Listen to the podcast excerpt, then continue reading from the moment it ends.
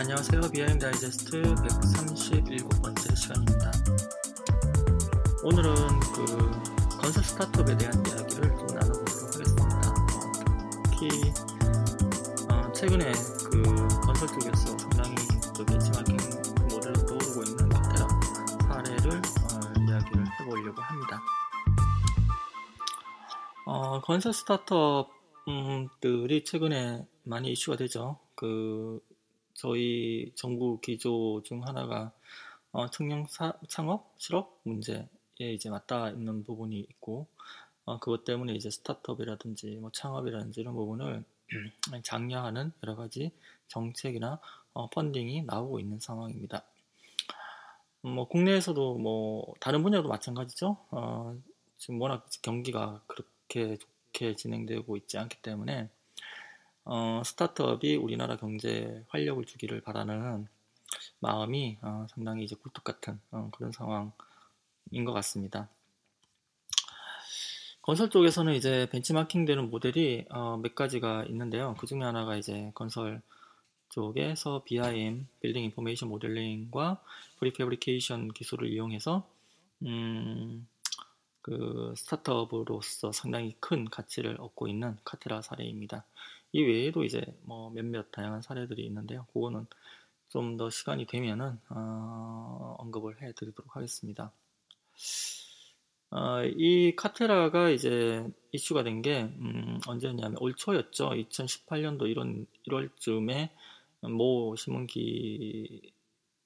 기사에서 어, 소프트뱅크가 건설 서비스 업체 카테라에 9억 달러 투자했다. 어, 이런 어떤 음, 그 뉴스가 나면서 어, 크게 이슈가 됐습니다. 이 내용은 실은 음, 포브스의 2018년도 1월자 기사를 가져온 것 같아요. 여기에 보면 소프트뱅크가 865 million 달러를 investment 했다. Katerra에 이런 내용이 나옵니다. 그 4차 산업혁명 중에 이제 건설 분야 쪽은 상당히 좀 뭐라고 했나요? 음, mainstream이 아니라 좀 약간 좀 거기서 좀 벗어난 건설이잖아요. 어, 4차 산업혁명이라고 하면 딱 떠오르는 게 뭐 무인 절차, 뭐 robotics, 그 다음에 음, 뭐 여러 가지 뭐 기타 블록체인 뭐 이런 것들이잖아요. 근데 그걸 하는 어떤 mainstream은 ICT입니다. 그 소프트웨어 쪽 업체 대표적으로 뭐 구글이라든지 페이스북이라든지 알리바바라든지 이런 쪽이죠. 건설 분야에서는 이런 어떤 벤치마킹 모델을 마땅히 찾기 어려운 부분이 있었는데 어, 몇몇 이런 어떤 스타트업들이 어, 선도에 서서 어, 나가고 있죠. 최근에 로보틱스 관련된 것도 이제 뭐 빌로보트, 로보틱스 이런 업체들이 상당히 많은 펀딩을 받고 진행을 하고 있는데요.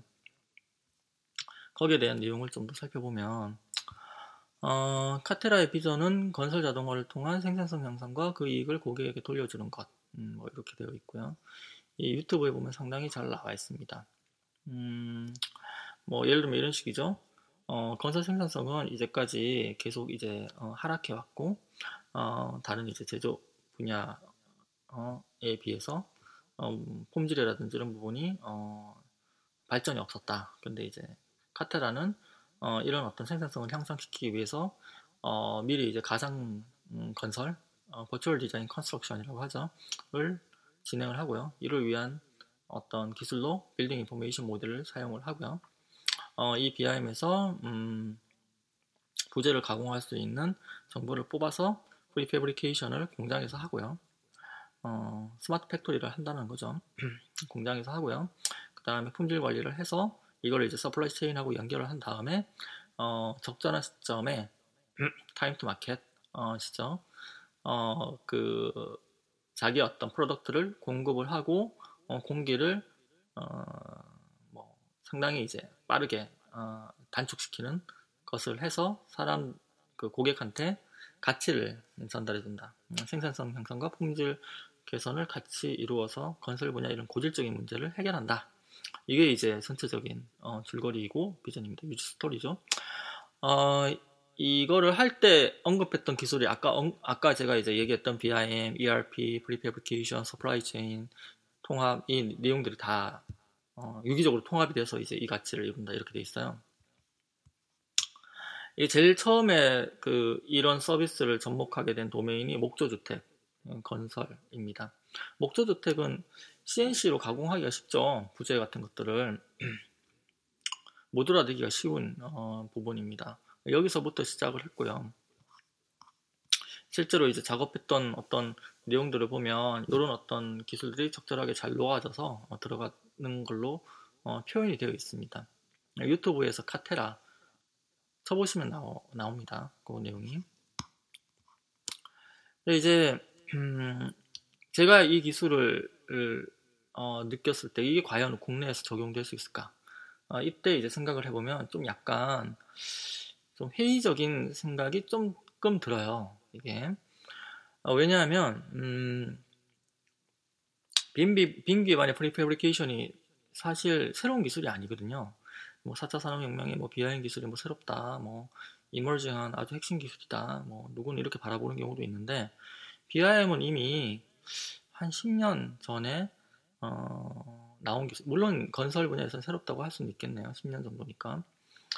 그리고 그때 이미 국내에서도 BIM 기술에 대한 prefabrication 기술 알려져 있었고 아키텍트 1N1 아키텍트라는 기술로 그 Revit 같은 BIM 모델링을 한 다음에 그걸 이제 CNC로 돌려서 CNC로 부재를 깎고 그걸 이제 문을 만든다든지 window를 만든다든지 부재에 대한 목적 건물에 엘레먼트를 만든다든지 하는 어떤 시연이 있었어요. 그게 벌써 한 6년 전에 유튜브에 올라와 있던 어, 내용이었고 ERP는 말할 것도 없죠. 뭐 전사 리소스 관리라는 게 상당히 오래된 그 기술입니다. IT 쪽에서는 이미 많이 사용하고 있었던 기술이고 심지어는 BIM하고 ERP하고 통합해서 그 어떤 기성 물량이라든지 이런 것들을 관리해주는 i2라는 플랫폼조차도 나와 있는 상황이었죠. 이것도 꽤 오래전에 나와 있었던 어, 플랫폼입니다. 플랫폼이죠. 어, 그러니까 예전에 이미 다 있었던 기술인데 새롭게 이렇게 조, 조명을 받고 있는 이유가 뭘까? 라는 생각을 해보게 됩니다. 음, BIM으로 사실 돈을 번 업체들이 꽤 많아요. 해외 쪽에서는. 그 중에 하나가 디페아사, 그 다음에 음, 케이스빔이라고 제가 예전에 한번 방송에서 언급드렸던 그런 어떤 BIM 컨설팅 업체. 그 컨설팅 업체는 그 오토 그 업체 중에 하나인 위웍이라고 해서 상당히 큰 업체죠. 그 부동산 쪽에서는 거의 우버와 같은 업체에 인수되었죠. 상당히 비싼 가격이. 그 케이스 같은 경우에는 3년 만에 직원이 4명에서 100명으로 늘어난 어, 케이스였습니다. 등등 이, 이, 중에 한 업체인 거죠. 카테라도 사실 보면 어, 제가 얘기했던 로, 뭐 Built Robo, Robotics 어, 어, 라는 업체도 BIM을 이용해서 그 robotics 기술을 이용해서 어, 토공을 하는 그런 스타트업 기업이고 상당히 많은 그 어, 투자를 받았습니다. 클래스 어, 상당히 높은 등급의 클래스인 펀드를 받았어요. 그런 기술을 우리가 어, 가져오는 건 사실 별로 어렵지 않다고 생각을 합니다. 개인적으로는. behind 기술이라는 게 뭐 나머지 robotics 기술들, 뭐 여기에 들어왔던 ERP 기술들 대부분 다 오픈되어 있고 구글이라든지 이런 인터넷에서 다 정보를 구할 수가 있고요. product 같은 경우에 사올 수도 있죠. 직접 안 만든다고 하더라도 그 시스템 소프트웨어라든지 하드웨어 시스템은 저희가 이제 구입을 해서 저희 쪽에 적용을 할 수 있습니다.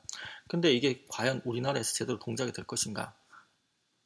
과연 ROI가 날 것인가? 이건 상당히 회의적인 부분이 있다는 거죠. 이게 이제 매번마다 어, 관련된 전문가들이 언급을 하는 문제점이 있어요. 우리나라에서 왜 이런 어떤 스타트업들이 잘 안 되나. 일단 제일 문제는 문화제도 정책 부분이에요. 문화제도 정책이 이런 스타트업의 어, 떤 비즈니스를 하기 위해서 필요한 어떤 계약제도, 대가체제, 대가체계, 그 다음에 어떤 어, open data, 인센티브, 그 다음에 R&R이라고 하죠. 이런 어떤 책임과 역할, 크레딧 이런 부분이 아직 세팅이 안 되어 있는 부분이 상당히 많습니다. 건설 분야만 해도 이런 거죠. 통합 발주, IPD라고 하죠.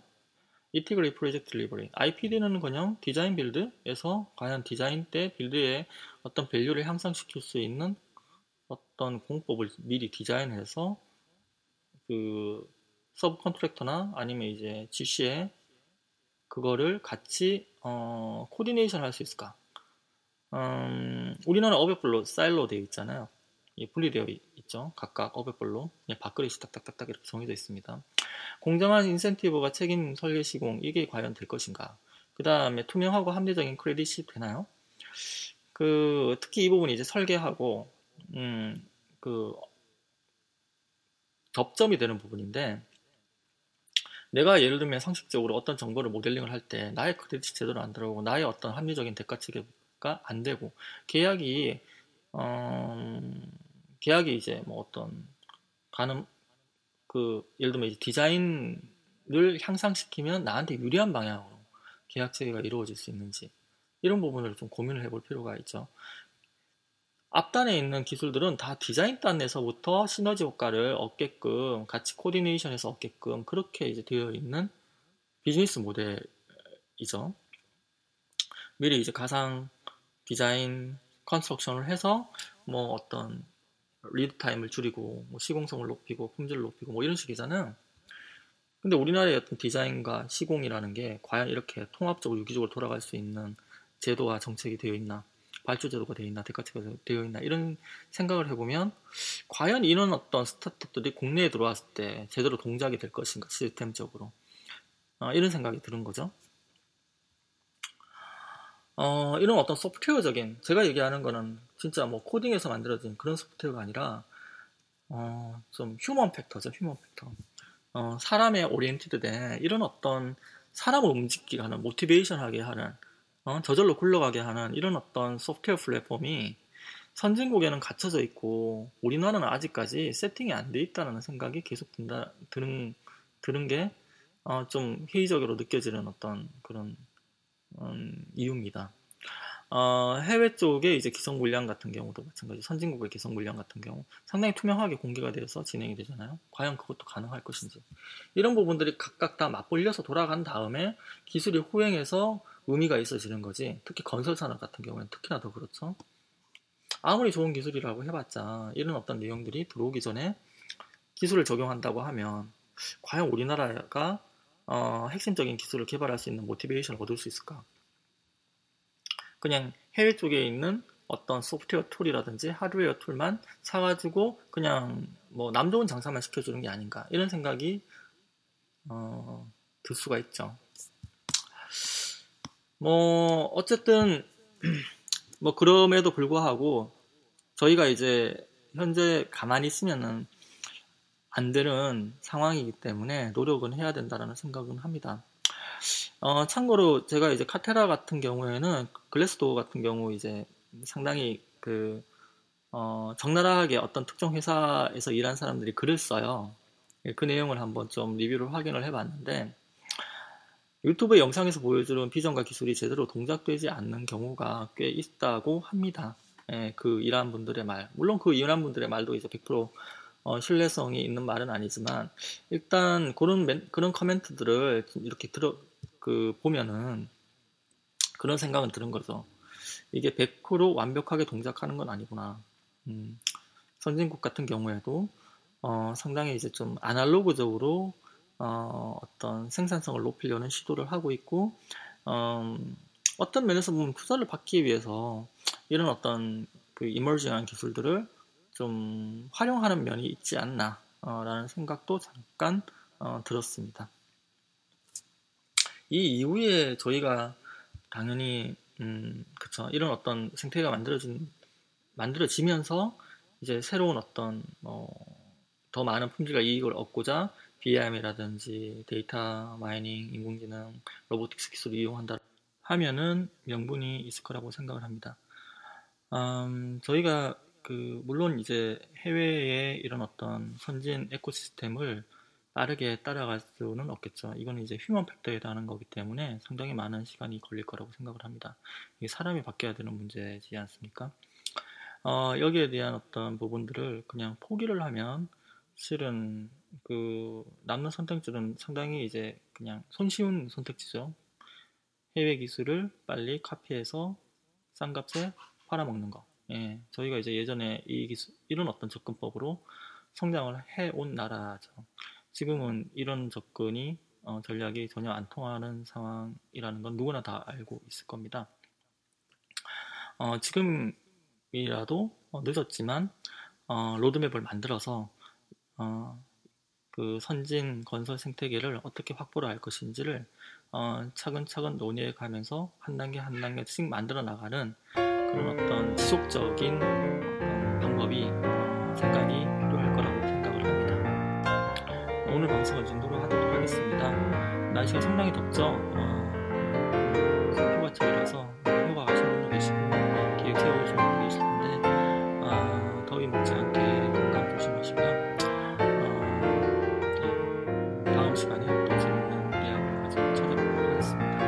어, 이 방송에 대한 상세한 내용은 미아인프레스 사이트에 어, 카트라로 검색을 해보